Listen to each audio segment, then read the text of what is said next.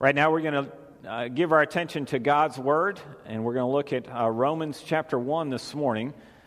So, if you're not there already, turn to Romans chapter 1. This morning, we're just going to look at the first uh, seven verses, and uh, Lord willing, this is where we'll spend some time uh, this um, semester, is how I like to think about it. Uh, the next couple weeks and months, looking at the book of Romans and seeing how God can use this to deepen us and our understanding of the gospel and what it means to be a follower of Christ.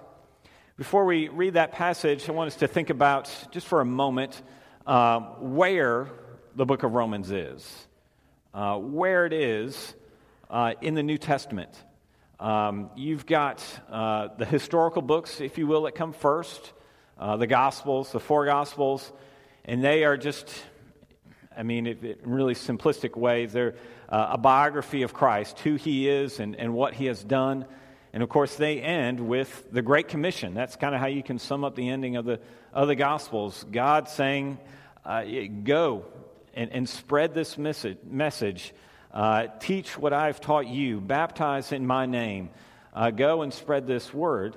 And that's what we see in the book of Acts. We see the apostles and the disciples going out and talking about Christ and proclaiming him and beginning to establish churches and plant churches. They're doing it in Jerusalem and they're, they're moving out uh, outside of there as well. And then you have, after the book of Acts, the next book is Romans. And so, why is Romans there? I mean, who decided that should be there? Some have said, well, it's, well, some have said it can't be because it's the first book that Paul wrote, because it's not the first book that Paul wrote. The first one was First Thessalonians. So it's not for it's not in chronological order. It's the way that Paul wrote it. Um, some said, well, maybe it's because it's the longest book that he wrote. Well, maybe. Uh, to be honest, I really don't have an answer for you uh, why it's there in the order that we see them there. But I will suggest to you uh, this. Uh, it's helpful to think that maybe why it's there is because of its importance. Uh, certainly, the, the book of Romans, with its 16 chapters, uh, take us on a deep dive tour on who God is, on the gospel, and what it means to, to follow Him and to know Him. If, if you want to think about the book of Acts as Christ uh, forming the church, think about the book of Romans as God beginning to form us in Christ, uh, shaping us as, as God's people. So, in light of that, let's, let's take a moment and stand and read God's word. We're going to look at verses 1 through 7 of chapter 1 of the book of Romans. Let's hear God's word to us. Paul, a servant of Christ Jesus, called to be an apostle and set apart for the gospel of God, the gospel he promised beforehand through his prophets in the Holy Scriptures regarding his Son, who, as to his earthly life, was a descendant of David, and who, through the Spirit of holiness, was appointed the Son of God, empowered by his resurrection from the dead Jesus Christ our Lord. Through him we have received grace and apostleship to call all the Gentiles to the obedience that comes from faith in his name for his name's sake. And you also are among those Gentiles who are called to belong to Jesus Christ, to all in Rome who are loved by God and called to be his holy people. Grace and peace to you from God our Father, from the Lord Jesus Christ. Would you pray with me? Father, your word is true, and you have given it to us because you love us. Lord Jesus, we pray now that you would help us to receive it as your word to us, as your truth, and that you would show us its relevance in all of our lives. We ask in Christ's name, amen. Please be seated.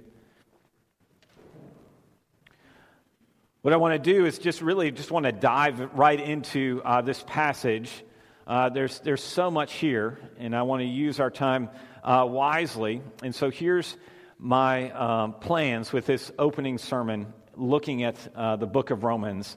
I want to think about uh, three things and answer really three questions. Uh, who wrote the book of Romans? And for us, that may be an obvious answer. Why is that relevant for us today as we sit here in these pews? I want to talk a little bit about what this letter is about to dive into a little bit of the, the, content and where we're going, where Paul is, is taking us with this letter, and then why. Why do I need to study this book? Why is it relevant for my life? Uh, why is it important for me to, to understand uh, the truth and the things that are being uh, taught here? So, the first one is uh, who wrote uh, the book of Romans? Uh, many of you would say, well, Paul wrote the book of Romans. And you say that because you went to Sunday school and you learned these things there. And I would say, you are right. Paul wrote the book of Romans. But that's not the thing I want to point out. The thing I want to point out is that the, the amazing fact that Paul wrote the book of Romans. You think about who he was, his background. A man like that could write such a letter that we're going to read and look at and study uh, this morning. Imagine you are a, a first century Christian, like maybe 10 years ago, Christ died, and uh, you are part of this early, early church, and you are leaving a worship service with uh, one of your friends and you're talking on the way, and you're talking about some of the prayer requests, some of the things that are going on in the church, and you're concerned because there's this guy named Saul, who we know as Paul, who's persecuting the church. He's uh, arresting people. He's uh, behind these kind of acts of violence against his church, and you're worried about your friends and maybe your family that you know that have been touched by him and, and what he's been doing. And you're praying for those people. In the back of your head, you're thinking, God, don't let him come here. Don't let him come and, and have that kind of influence and sway here. And as you're walking along, another buddy comes alongside you, and he's heard what you're talking about. He's heard you talking about Paul and his, your concerns about that. And he says, You know what? I'm going to pray for him. I'm going to pray that God converts him, that he becomes a Christian. And maybe you look at him and you think, Okay, you're crazy. I'm not going to pray that because there's no way God's going to change a person like that. Now, whether the early church prayed for Saul or Paul for his conversion, uh, we don't really know. But we do know that God acted. We do know that God changed this man who was zealous for the destruction of the early church, turned into a man who's zealous for the prospering of this early church. So much so that he's going all over the place, planting churches and writing and instructing and, and going through all this suffering uh, because of it, because he wants to see God's church grow and thrive. He's willing to bleed for this church. And here is Paul writing to the Romans. And he's writing to this group that he has not seen face to face. He has not had FaceTime with them. Uh, he doesn't know what they look like. Uh, they've never seen his face, and they've never seen his face. But he anticipates a time when he does uh, visit them and sees them and is able to encourage them face to face. But until then, he writes a letter. And think about it if you're writing to uh, a group of, of believers that you've never met before, and you're the Apostle Paul, how do you introduce yourself to them? How do you, what are the first things you say? Well, look at verse 1. Paul writes Paul, a servant of Christ Jesus, called to be an apostle and set apart for the gospel of God. Paul says he describes himself as a servant. Now, think about the different ways that he could have introduced himself to these people. He could have talked about his, his resume. He's saying, Hey, I've planted a lot of churches. Uh, I've been around the block a long time. I've planted this, this, this, and this church, and so you need to listen to me. He could have said, you know, here's my educational background. These are the schools I've, I've been a part of, and these are the degrees I've had, and these are the uh, professors that have influ- excuse me, influenced me. You need to listen to me. Or he could have said, you know, I'm a good Christian writer. These are the books I've written, the letters I've written. He could have done any one of those things to say, these are my credentials, so to speak, uh, as to, to why you should receive this letter. He doesn't do any of that. He describes himself how? He says, I'm a bondservant, I'm a slave to Christ Jesus. Most of our, our, our translations do say uh, servant. And I think that kind of the, the bad thing about that word servant is you think, and then Roman times, the servant was somebody that was kind of a hired hand. Uh, they had some say in what they could do, how long they could be there, and how long they couldn't be there, and so on and so forth. Probably a, a, better translation of that Greek word is bond slave, is bond slave. And what that communicates and what that uh, establishes is this Paul is saying, I have a master, and I am a person who's under somebody else's authority.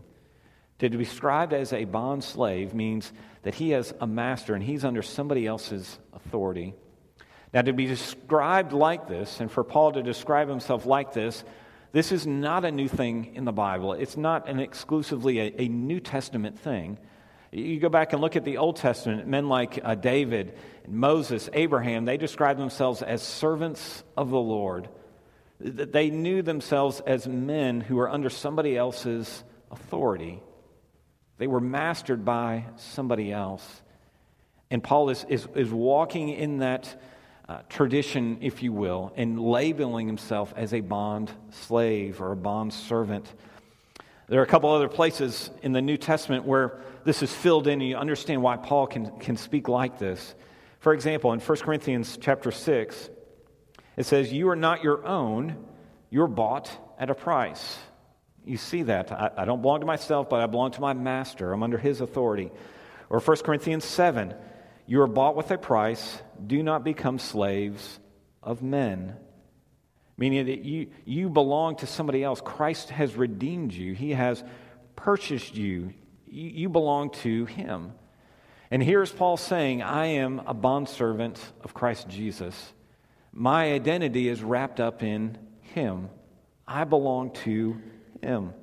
It's why he goes on in verse 1. It only makes sense that he calls himself, sees himself as set apart for the gospel of God, which is Paul's way of saying, I'm a bondservant of Christ. That means everything in my life I do in light of that truth. Everything I do, I do in light of that truth and that reality that I belong to Christ, that He is my master and I belong to Him. And this is how Paul introduces himself to these people. The question I have for us this morning how do you describe yourself as a Christian? What words would you use to describe yourself as a believer? Do you see yourself as a servant of Christ, as a slave of Christ? Do you see him? He is my master, and I've been bought by him. I belong to him, and everything I do, I do in light of him. Now, some of you, you think, well, that's Paul. I mean, he wrote all these letters, and he did all these dramatic things, and God used him in all these dramatic ways. I'm just an average Joe or Jane here today. I don't see myself as, as being that relevant to God's plans and to be used like that. Yes, He's my master, but I just don't see it like that. If you think like that and keep moving in that direction and just end there, you're missing the point of Paul's conversion. Paul's conversion screams to us what? He can take men and women who are zealously opposed to who he is and living lives that are completely contrary to everything the Bible communicates and everything that God stands for, and he can change them and use them in amazing ways. Think of how Paul was changed by God. Think about your gifting. Think about your, your resources. Think about who you are.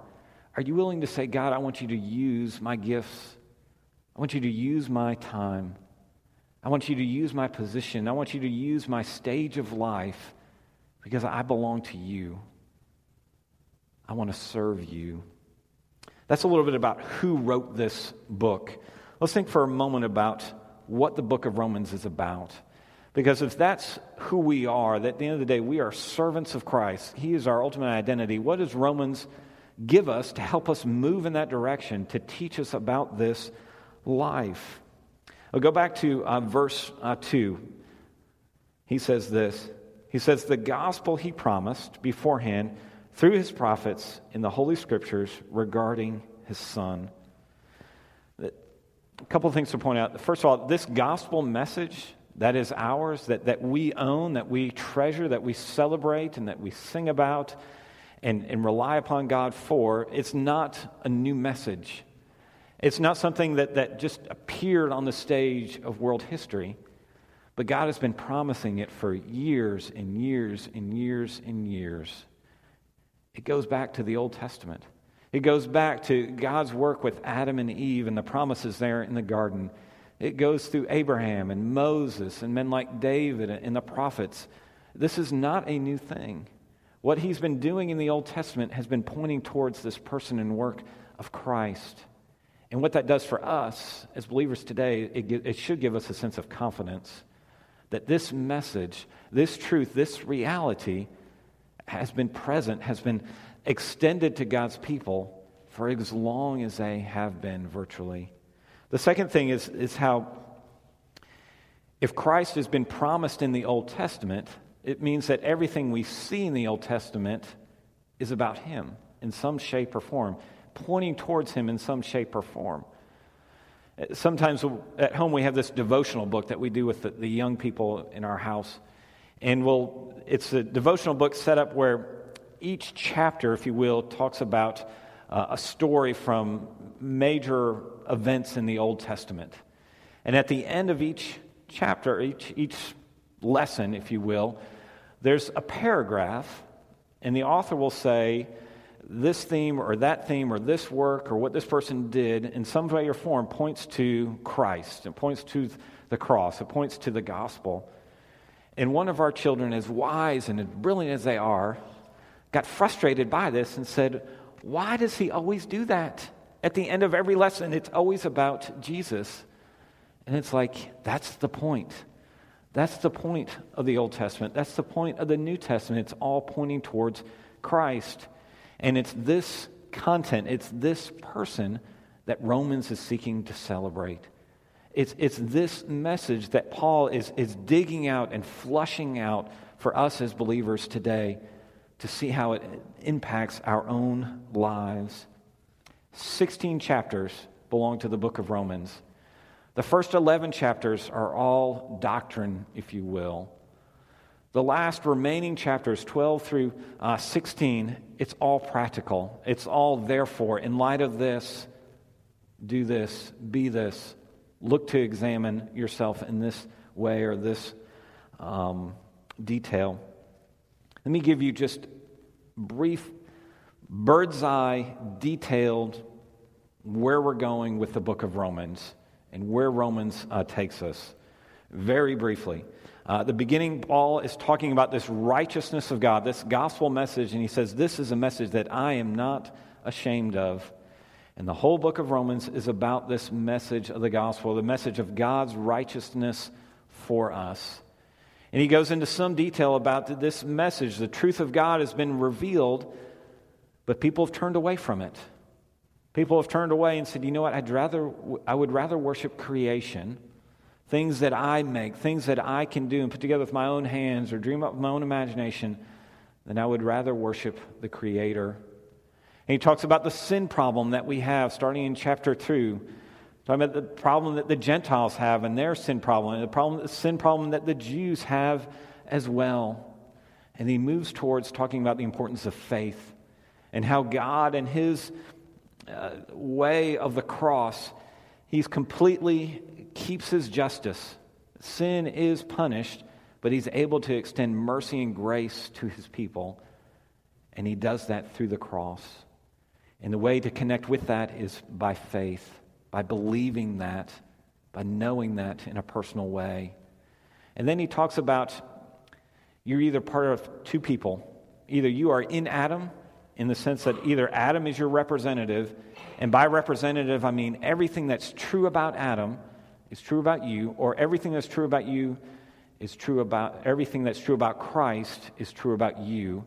Who do you belong to? What line are you a part of? Are you a part of the line of Adam, or are you a part of the line of, of Christ? You get to chapter 8, and he gives us this beautiful chapter about the security that we have. There is no longer condemnation. There's no longer guilt, there's no longer shame because of what Christ has done, because of the beauty of this gospel that's been extended to you. He talks about the Holy Spirit in our lives as believers. He talks about how we are God's children, adopted to Him. And starting in, in chapter 9, he talks about the problem of the Jews and the hardening of their hearts. And then when you get to chapter 12, he gets very practical. And it's an invitation that Paul's given us to examine our own lives. You've heard this message, you understand this gospel. How is your life living in light of these truths? How are you doing in light of this reality? That's the bird's eye view of the book of Romans. And the reason I wanted to give some detail and to give you words like righteousness and, and um, Adam and being in Christ and, and uh, the work of the Spirit is because Romans is so thick. It is so dense. It is so full of detail. There's so much there. And for us to, to comprehend it, just to have a, a, key, a few key categories and words and, and definitions of things to begin to think through and to understand this book. The last thing is this why do we need to study this book? Why is this book so important for us as God's people? There's a story about a um, Bible college president, and at his school, everybody has to go to chapel. It's mandatory. You've got to go to chapel. You've got to be a part of this.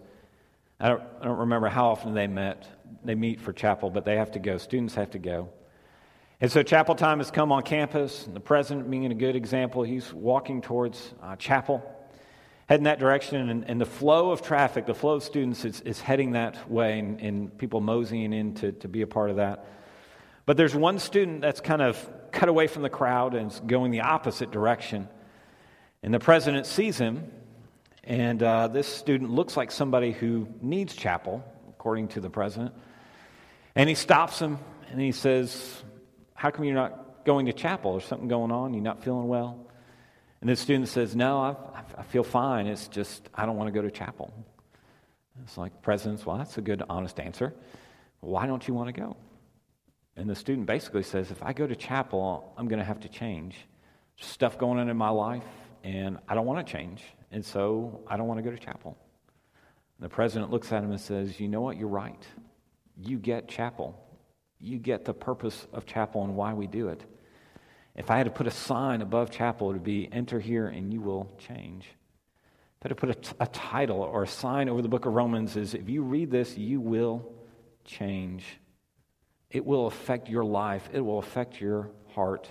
It'll either move you towards Him, it will move you away from Him. Look at verses uh, 3 through 4 there. Paul writes, he says this about the, talking about the Son. This is the content of the gospel. Regarding his Son, who, as, it, who, as to him, earth, as to his earthly life, was a descendant of David, and who, through the Spirit of holiness, was appointed the Son of God in, in power by his resurrection from the dead, Jesus Christ our Lord. Again, this is the content of the gospel of God. It's not information, but it's a person. And you caught that, did you catch the two things that he's trying to communicate about this person, Jesus Christ? One, he was completely man, he was fully man, and he was fully God, he was fully divine. These verses are communicating a lot more than that, but they are certainly reminding us that God is fully man and that he is fully God. To which you say, I've been to church a while. And uh, I, got the, I get all the, the right questions. Like I know Paul wrote the book of Romans, and I understand that God is, or Christ is fully God and, and fully man. Why is that important? Why is that relevant for me? And how does that help me uh, lead me to answer the, lead you to answer the question of why we need the book of Romans? Well, the shorter answer is this: is because Jesus took your place. Jesus, fully God and fully man, took your place. Think for a moment about what sin is. If you had to define sin, what would you say? You'd probably say sin is breaking the law, is breaking his commandments. And I would say yes. But breaking his commandments are an expression of something else that's going on in our lives. Breaking his commandments are an expression of somebody else is in command of our lives. Somebody else is in has authority in our lives. Somebody else is calling the shots in our lives. God is the one who has created us, says, I have that rightful place of rule in your life. I've created you, I've made you, and so you're, I, I'm your king. But we usurp that authority, so to speak, and we put ourselves in control. We put ourselves in the place of God in our lives, and that's why we break his commandments. That's why we lie or we cheat or we do whatever it is, because we put ourselves on that throne. But again, here's the beauty of the gospel. You think about how God responds to that. He's the rightful king. Is he harsh with us? Harsh with us? Does he um, uh, do violence against us? No. What does he do? He says, I'm going to take your place. Meaning, I, am going to take the, the place that you deserve so that you can get what you don't deserve, so you don't get what you deserve. That's why he became fully man, and that's why he became fully God. To see that he was fully man. He understands you, he knows you. Uh, the pain that he felt when those nails struck through his body is the same kind of pain that we would feel if nails went through our palms. He knows fear. He knows rejection. He knows disappointment. He knows these things because he experienced them. Nobody wants to go to a counselor and, and where you go and you spill your guts out to them. And you tell them, This is what I've done. And he or she looks at you and say, I can't believe you did that. What were you thinking? That's not what we get with Jesus. That's not what we get with Christ because he was fully man. He knows what it's like to live in this world. He knows rejection, he knows fear, he, he knows isolation. My God, my God, why have you forsaken me? He knows what it's like to be alone and to, to be fully rejected. And he did that. He experienced that at a level we will never experience so that we never have to experience that ultimate rejection. He took our place. That's why he became fully God. That's why he became fully man, to take our place. And think about the confidence that it should instill in us that he was fully God when he did that. The blood that was shed on the cross for you was God's blood. It was God's blood for you. It's sufficient to make you clean, it's pure enough to make you whole. It, it's, it's good enough for you to say, It's done. I'm forgiven. There's no more guilt. There's no more shame. There's no more condemnation. And if you cannot forgive yourself, if you're still in a place where you're still beating yourself up for what you did and what you said, are you really believing the cross? Are you really believing what Christ did for you? Because to, what you're doing is you're saying, that wasn't enough. I've still got to beat myself up more. I've still got to pay a little bit more. And God, being fully God, with His blood shed for you, says, It's enough. It's paid for. You're forgiven. Know the joy and know the grace that that gives you. I don't know what you're carrying. I don't know what burdens you have. I don't know what went on this past week. But God says to you, I took your place. I took your place as fully man and fully God. What I've done for you is sufficient. And what we're going to find in the book of Romans is Paul unwrapping that and helping us see the reality and the truth of that, how that changes us. If you let that message sink down deep enough, you're going to know a joy and a peace that the scriptures promise to us. Would you pray with me? Lord Jesus, how we need to know and live in light of that you, being fully God, came and died in our place. As we talk about being servants, as we talk about Paul being uh, a slave to you, as we know that means he is, you are his master, the person and work of Christ tells us why.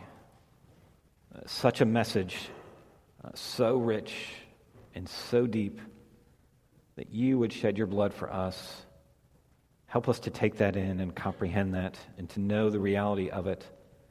We ask all this in Christ's name. Amen.